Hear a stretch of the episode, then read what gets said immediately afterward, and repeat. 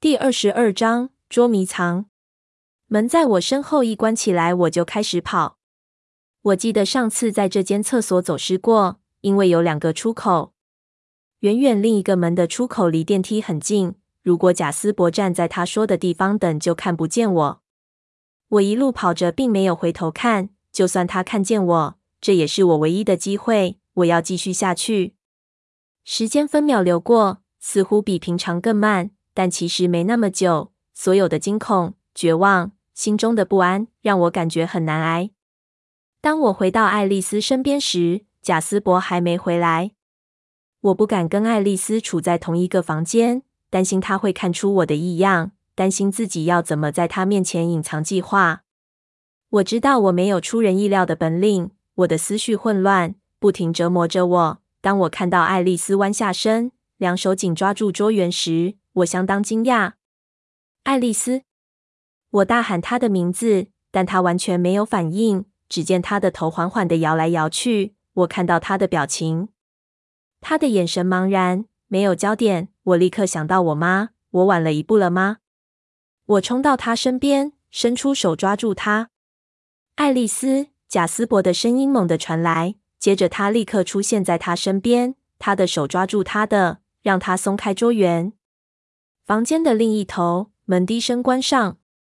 怎么了？他问。他转身，把脸埋在他的胸膛。贝拉，他说：“我在这儿。”我说。他的头抽动着，眼睛盯住我，他们的表情带着怪异的茫然。我立刻了解，他不是在跟我说话，他是在回答贾斯伯的问题。你看到什么？我问，平静而心不在焉的口气，并没有带着热切的疑问。贾斯伯尖锐地看了我一眼，我面无表情地等着。他的视线在我和爱丽丝脸上游移着，有着困惑与混乱。他认为我猜到爱丽丝看到的景象。我感到平静的气氛包围着我，我喜欢这种氛围，可以让我的情绪变得稳定，受到控制。爱丽丝慢慢恢复，没事，真的。她终于回答，她的声音充满平静和说服力。只是同样的房间。他最后终于看我，他的表情平静又沉默。你要吃早餐吗？不，我到机场吃。我也很平静。我走回浴室淋浴。就算我没有超能力，我也知道爱丽丝现在疯狂、绝望的。虽然她暴露痕迹，想要我离开那个房间，她才能单独和贾斯伯在一起，好告诉他事情变糟了，他们会失败。我条理井然地换好衣服。专心在每一件小事上，把头发放下，遮住我的脸。贾斯伯营造出的和平情绪让我的思路更澄清透彻，帮助我的计划更具体。我在背包内翻找着，直到我找到装满私房钱的袜子，将它放进我的皮包。到机场的一路上，我都很焦虑。当我们七点提早抵达时，也感到很高兴。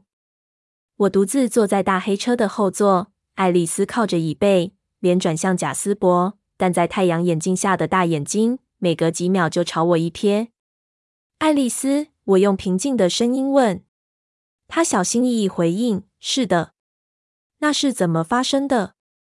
你看到的是？我瞪着窗外，声音听起来了无生气。爱德华说：“那并不是绝对，所以事情会改变。”说出他的名字比我想的更难，这似乎让贾斯伯起了警戒心。有种暴风雨前的宁静气氛充塞在车内。是的，事情会改变。他低语。有些事比其他事更容易确定，像天气。人类比较难预测，要等到他们真的行动，我才能看见。一旦他们改变主意，做出新的决定，无论多细微，整个未来就改变了。我深思地点点头。所以你看不见詹姆斯在凤凰城，直到他决定过来这边。所以他本来没看见詹姆斯跟我一起在进屋内，直到我决定去那边见他。我试着不要想，以免他又看见。我不希望我的痛苦让贾斯伯更猜疑。在爱丽丝看到我可能会发生的景象后，他俩小心地盯着我，要逃跑简直是不可能。我们到达机场，我很幸运，或可能只是刚巧，爱德华搭乘的飞机将降落在第四航厦。最大、最多航班降落的那个，所以它降落在那边也不值得惊讶。但那正是我需要的航下最大、最混乱的。三楼的门可能是唯一的机会。我们停在四楼最大的停车场，由我带路，因为我对周围环境比他们熟悉。我们搭电梯到三楼，乘客还没出来。爱丽丝和贾斯伯花了很长时间浏览航班时刻表。我听见他们讨论纽约、亚特兰大、芝加哥的优缺点，都是我从未去过的地方，也永远没机会去了。我不怎么有耐心的等着机会来临，我的脚尖不自主打着拍子。我们坐在金属侦测器旁的一列长椅上，贾斯伯和爱丽丝假装张望着人群，但其实是在看我。每一次我移动位置，他们就很快的从眼角瞄我。没希望了，我应该跑吗？他们敢在公众场合拦住我吗？还是他们只会跟踪我？我从背包内拿出封好的信封，塞进爱丽丝的黑色皮包内。她看着我，我的信，我说。她点点头，塞进更里面。她很快就会看到信。时间分秒经过。愈来愈接近爱德华抵达的时间了。我惊讶地发现，身体内每个细胞似乎都知道他快到了，全在期待他的到来。这让事情变得更难。我发现自己在找借口留下来，想看他最后一眼，然后再逃走。但我知道那样就更没有机会离开了。爱丽丝好几次问我要不要吃早餐。晚一点，我告诉她，晚一点。我瞪着降落航班表。看着每个航班到达的时间，从西雅图起飞的航班终于出现在班次表的最上面了。这时候，我只剩三十分钟执行我的逃跑计划。接着数字改变，他的飞机会提早十分钟到达。我没有时间了。我想我现在要吃点东西。我很快地说。爱丽丝站起来，我跟你一起去。你介意让贾斯伯去吗？我问。我觉得有点。我没把话说完，我的眼睛真的大大的，足以传达我没说出的话。贾斯伯起身，爱丽丝的眼中有着困惑，但我松了一口气，没有猜疑。他一定认为他看见的情景是追踪客耍的花招，而不是我的背叛。贾斯伯沉默地走在我旁边，他的手轻抚着我的背，好像他在带领我。我假装对前几个机场咖啡厅都没有兴趣。搜寻着我要的，就在那边转角处，爱丽丝看不见的地方，三楼的女厕。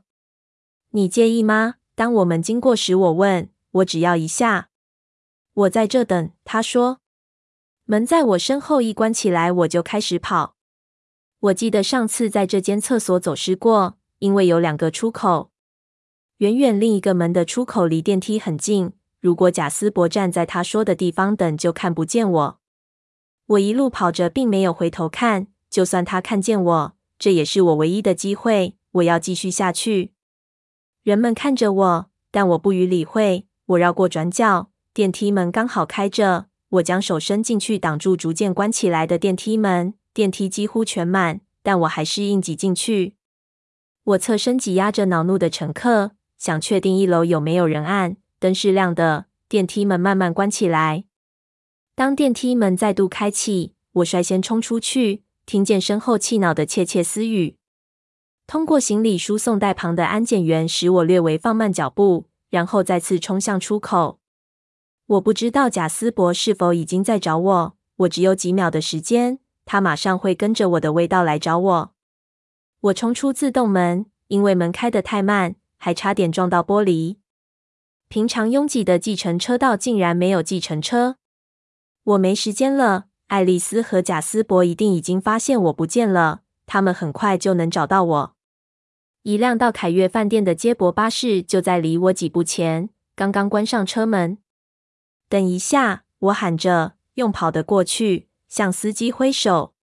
这是到凯悦的巴士。司机打开门时，用困惑的声音说：“是的。”我气恼地说：“我正要去那边。”我走上阶梯。他怀疑的看着我，因为我没带行李，但最后只是耸耸肩，没多说什么。多数座位都是空的，我尽可能离其他乘客远远的，看着窗外，眼神游移着。先是人行道，然后是机场。我不由自主想到爱德华，当他顺着气味找我时，只会找到刚才那里。我现在不能哭，我告诉自己，还有好长一段路要走。我的好运持续着，在凯悦前面，一对疲惫的夫妻正从计程车后车厢内拖出他们最后一个行李。我跳下巴士，冲进计程车，关上车门。那对疲惫的夫妻和巴士驾驶都瞪着我。我告诉那位被吓到的司机妈妈家的地址。我要尽快赶到那边。那在史考斯戴尔区，他抱怨着。我丢出四张二十美元钞票给他。这样够吗？够了，孩子，没问题。我靠在后座椅背，双手交叉放在腿上。我身边这个熟悉的城市车潮逐渐开始汹涌，但我没有望向窗外。我告诉自己要维持自制，我绝对不能失败。现在我的计划几乎完全成功，没有理由纵容自己感到惊恐、焦虑。我的计划已定，只要照着做即可。怀着痛苦，我闭上眼睛，花二十分钟想爱德华。我想象着自己本来能留在机场和爱德华见面。我想象着自己踮起脚尖张望，想快点看到他的脸。想象他快速优雅地穿越拥挤的人群向自己奔来，然后我们不顾一切冲向对方相拥。我在他强健的臂弯内，我终于安全了。我想着他会带我去哪里，可能是北边某个地方，这样他才能在白天到外面活动，或者是更远、更偏僻的地方，我们能再次一起躺在阳光下。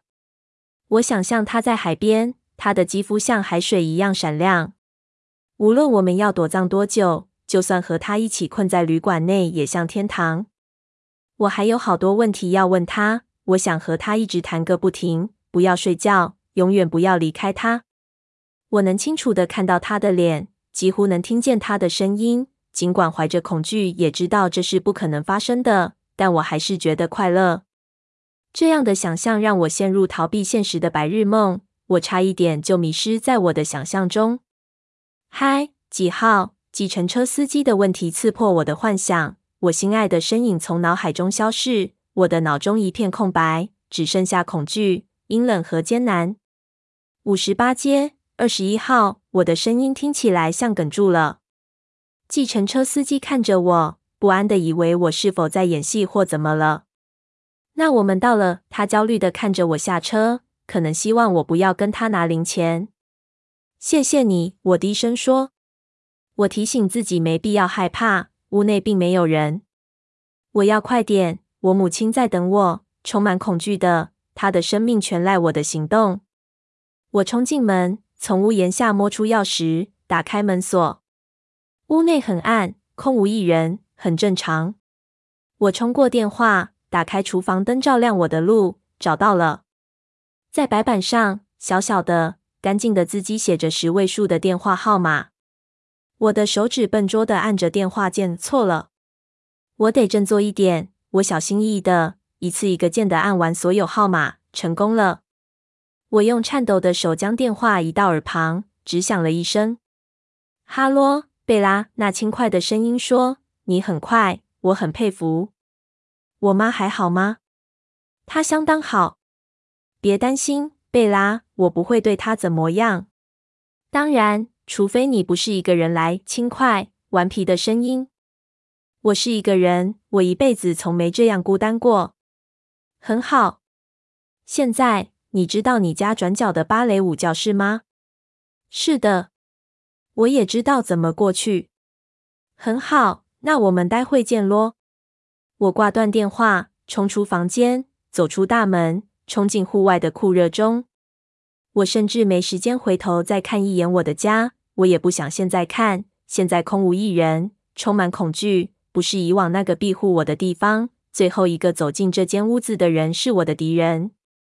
从我的眼角，我仿佛看见母亲站在大桉树的阴影下，就像我童年时一样，在跟我玩，或是跪在油箱旁的土地上。打理着花草，这些记忆似乎比我今天看到的一切都更为真实。但我只是一路向前跑，跑过转角，将一切记忆抛在脑后。我觉得似乎跑了很久，像在沙地上奔跑似的，找不到坚稳的混凝土的。我绊到东西好几次，跌倒一次，手擦过人行道。我东倒西歪的向前行，但至少我走到转角了，转入另一条街。我改成小跑步，汗从脸上流下来，我大口喘着气。太阳将我的肌肤晒得发烫，灰白的混凝土尘埃四处飘扬，让我睁不开眼睛。我知道自己暴露在极度的危险中，比我想的更为恐怖。我怀念福克斯那绿色、充满保护的森林和福克斯的家。我绕过最后一个转角，进入仙人掌街。我已经看见舞蹈教室了，跟我印象中一模一样。前面的停车格全都是空的，窗户全都拉上了窗帘。跑不动了，我喘不过气来。恐惧和努力一路撑着我到这里。我想到我的母亲，我的脚才能继续移动，一步步往前。当我更靠近后，我能看到屋内的标志，亮粉红色纸上写着“舞蹈教室”，因为春假休息。我握着门把，小心地拉开，门并没有锁。我试着控制呼吸，打开门。漆黑的大厅空无一人，冷气嗡嗡响着。室内很冷，塑胶制的座椅排列在墙边，地毯闻起来有股洗发精的味道。从打开的窗户望过去，西边的教室也是一片漆黑，只有最大的那个房间，也就是东边的教室有灯亮着，但百叶窗都放了下来，遮住窗户。我感到无比的恐慌，我正逐步踏入陷阱，我几乎走不动了。然后母亲的声音呼喊着我：“贝拉。”贝拉，同样歇斯底里的痛苦声音。我转身看着门，她的声音是从那边传过来的。当我冲进有着挑高天花板的长方形房间，仍然听见她的声音继续说着：“贝拉，你吓死我了！你敢再这样试试看？”我环顾屋内，试着找出她的声音来源。我听见他的笑声，我跟着声音到处寻找，然后我看见他了。在电视荧幕上，正带着放心的表情揉乱我的头发。那是我十二岁时的感恩节，我们一起去看加州的祖母。祖母在隔年就过世了。那一天，我们到海边玩，我跑到太远的码头边。他看到我的脚摇摇晃晃的，试着维持平衡。贝拉，贝拉，他慌张的叫着我，然后电视画面就消失了。我缓缓转过身。他动也不动，站在房间后方的紧急出口处。难怪我一开始没注意到他。他手中拿着遥控器，我们瞪着彼此好久好久。然后他笑了。他安静地走过我身边，将遥控器放在录放影机旁边。我转过身，小心地看着他。很抱歉，贝拉，但如果你妈没有卷入这件事，对你不是比较好吗？她的声音很有力，很和善。突然，一个念头闪过：我母亲平安无事，她还在佛罗里达州。她没收到我的留言，她没有被我前面这位苍白面孔、深红双眼的疯狂变态吓到。她很安全。是的，我回答，我的声音很放松。你没有因为我的诡计而生气？没必要。我的勇气突然来了，那已经不重要了。很快就会结束。查理和妈都不会受伤，永远不用恐惧。我觉得有点晕眩，脑中某个充满逻辑的部分警告我，我正处在极度的危险中。恐惧的压力会让人崩溃。真奇怪，你是真的这样想？他黑色的眼睛带着兴味打量我，他的眼珠现在近乎全黑，只有边缘带着一圈红宝石的色彩，代表他的饥渴。你真是不可思议，你的幽默感很有趣。我很想进一步了解你，真不可思议，竟然会有人类对自己的命运如此漠不关心。他站得离我很近，只差不到几寸。他双手环胸，好奇地看着我，脸上没有威胁或准备攻击的样子。他的长相很普通，身材或脸孔都不醒目。我逐渐习惯他苍白的肌肉和圆圆的眼睛。他穿着浅蓝色长袖衫和褪色的蓝色牛仔裤。我想你打算告诉我，你的男朋友会来为你复仇？他充满希望地问我。不，我不认为，至少我要求他不要。他的回答是：我不知道，和这个彬彬有礼的狩猎者进行轻松的谈话真是件奇怪的事。我留了封信给他。多么罗曼蒂克！最后一封信，你认为他会守信用吗？他的声音现在多了一丝严厉，有理的声调充满讽刺。我希望是。嗯嗯，我们的希望不同。你看，这有点太容易，太快了。老实说，我有点失望。我期望更伟大的挑战，而且，毕竟我只用了一点点运气。我沉默的等着。当维多利亚无法把你父亲弄到手时，我交代他找出更多关于你的资料。到处乱跑搜寻你的下落是件既蠢又无意义的事。我只要在我选定的地方舒适的等着你就好。所以，当我跟维多利亚谈过后，我决定到凤凰城拜访你的母亲。我听见你说你要回家。刚开始我以为你只是随便说说，但我后来想到人类是极易预测的。人类喜欢到熟悉安全的地方，真是个完美的缺点。你最后躲藏的地方，竟然就是你说你要去的地方。当然，我不确定，这只是我的直觉。我对我要狩猎的牺牲品有种感觉，第六感。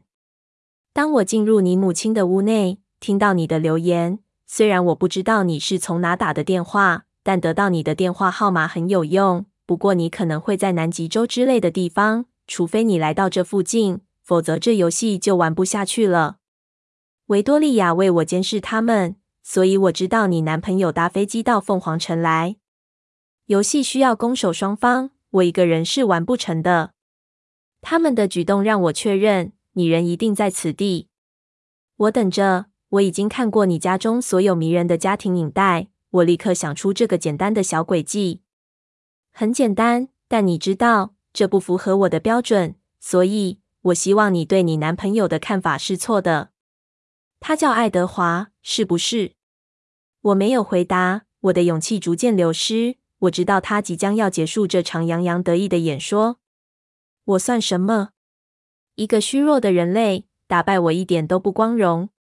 如果我留个讯息给你的爱德华，你会非常介意吗？他向后退一步，拿出一台巴掌大的数位相机，小心地放在音响上。小小的红灯闪着，表示已经开始在录影了。他调整画面解析度，我恐惧地瞪着他。我很抱歉，但我想，当他看过这个之后，他一定会来追捕我。我不要他错过任何事。当然，一切都是因为他。我不得不说，你只不过是在错误的地方、错误的时间和那一群人在一起，因而遭遇这场不幸。他笑着朝我踏前一步。在我们开始之前，当他说话时，我感到一阵反胃、恶心。这一点我之前没预想到。让我再解释清楚一点。原因很简单，我本来担心爱德华会先我一步行动，那会毁了我猎杀的乐趣。这之前发生过一次，嗯，很多年以前，我选中的牺牲品唯一一个逃过我的猎杀。吸血鬼不应该爱恋上让他着迷的牺牲者。但你软弱的爱德华却犯了这个错误。多年前，当某个古老的吸血鬼知道我在跟踪他的小朋友时，他从他工作的精神病院将他偷走。我永远无法了解为何会有吸血鬼对你们人类那么的入迷与着魔。他很快改变了他，好让他永远安全。这可怜的小东西，他甚至没有感到痛苦。他之前被关在黑暗的小房间很长一段时间。要是早个几百年，他可能会被烧死，因为他看见的影像而受到火刑。但在十九到二十世纪，人们只把他当作精神病患收留在精神病院。等他睁开眼，他已经获得新生，充满年轻强健的体力。那古老的吸血鬼将他变成一个强壮的吸血鬼，我就没有理由再追捕他了。他叹口气，但我后来毁了那个老的以泄心头之恨。爱丽丝，我低沉的声音充满惊讶。是的，就是你那位小朋友。我很惊讶在林中空地看见他，所以我知道他的女巫能力会让这次狩猎的经验更为有趣。我得到你，但他们得到他。老实说，他几乎可以说是从我手下逃走的牺牲品。他闻起来如此可口，我还是很后悔自己没有机会品尝。他闻起来比你还好，抱歉。无意冒犯，你闻起来也不错，像花。他朝我再走近一步，我们之间只隔了一寸。他捧起我的头发，深深的嗅闻着，然后他温柔的将我的头发拨向身后，抚平。他冰冷的指尖抵在我的喉咙上，用大拇指轻拍我的脸颊，脸上充满好奇。我很想逃走，但我整个人僵住，动弹不得，甚至无法退缩半步。不，他低声对自己说，垂下手。还不行，他叹口气。嗯，我想我们应该快点开始。我会打电话给你朋友，告诉他们哪里可以找到你，还有我录的这段小小讯息。我现在感到非常不舒服，全身充满惊恐的煎熬。我能从他的眼中看到，他觉得赢得太过容易，他想要更多。这场游戏一点都不像我之前想象的，并不会就此结束。我的膝盖开始颤抖，我担心我会昏过去。他后退一步，开始随意的绕圈走着。好像他在博物馆内试着找出最好的角度来欣赏雕像，然后他身体前屈，像我之前看过的猎杀姿势，微笑的唇逐渐扭曲，他露出长牙，龇牙咧嘴的看着我。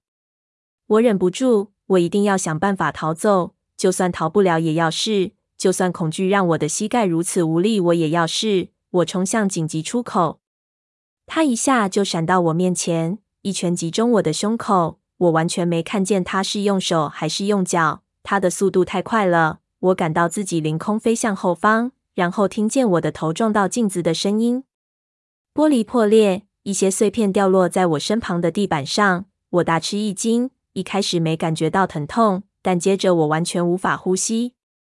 他缓缓地走向我，效果很好。他看着碎裂的玻璃说，声音再次变得很友善。我想这个房间对我的小小影片会有很大的视觉效果，这是我选择在此地与你见面的原因。真完美，不是吗？我不理他，慌乱的手脚并用爬向另一扇门。他马上拦在我面前，用脚踩住我的腿。我听见不舒服的断裂声，然后我知道我的腿断了。我止不住痛苦的尖叫。我挣扎着想碰触我的脚，他俯视我，不断笑着。你想不想有最后的要求？他彬彬有礼的问，用脚趾轻踢我断裂的腿。我听见尖锐的喊叫声，然后震惊的发现那是我自己的尖叫声。你不希望爱德华找到我吗？他迅速的说。不，我沙哑的喊着，不，爱德华，不要。然后某样东西击中我的脸，我整个人又被凌空丢向后方的镜子。这比断腿还要疼痛。破裂的镜子碎片插入我头皮，产生了撕裂的痛楚。然后温暖的液体沿着我的发际快速流溢，我感到血液流下来，弄湿了肩头的衣服，听见鲜血滴在木头地板上的声音。血的味道让我的胃不断抽搐。在阵阵呕吐和晕眩的感觉中，我看到打碎我最后一线希望的东西。他的眼睛，眼神比之前更热切，充满无法控制的炽热。血将我的白色渲染成红色，不断涌出，流到地板上，这让它变得更为饥渴。无论他原本的计划为何，他很快就会让这段过程结束。那就让它快点结束吧。血从我的头部不断涌出，我逐渐昏厥的意识只能想到这一点。我闭上眼睛，整个人像是陷入水底。我听见水底传来狩猎者的最后一声咆哮。从我逐渐眯起的眼睛细缝。我看见他的尖牙朝我而来，我孤注一掷的立刻举起双手来保护我的脸。我的眼睛整个闭上，然后我陷入昏迷。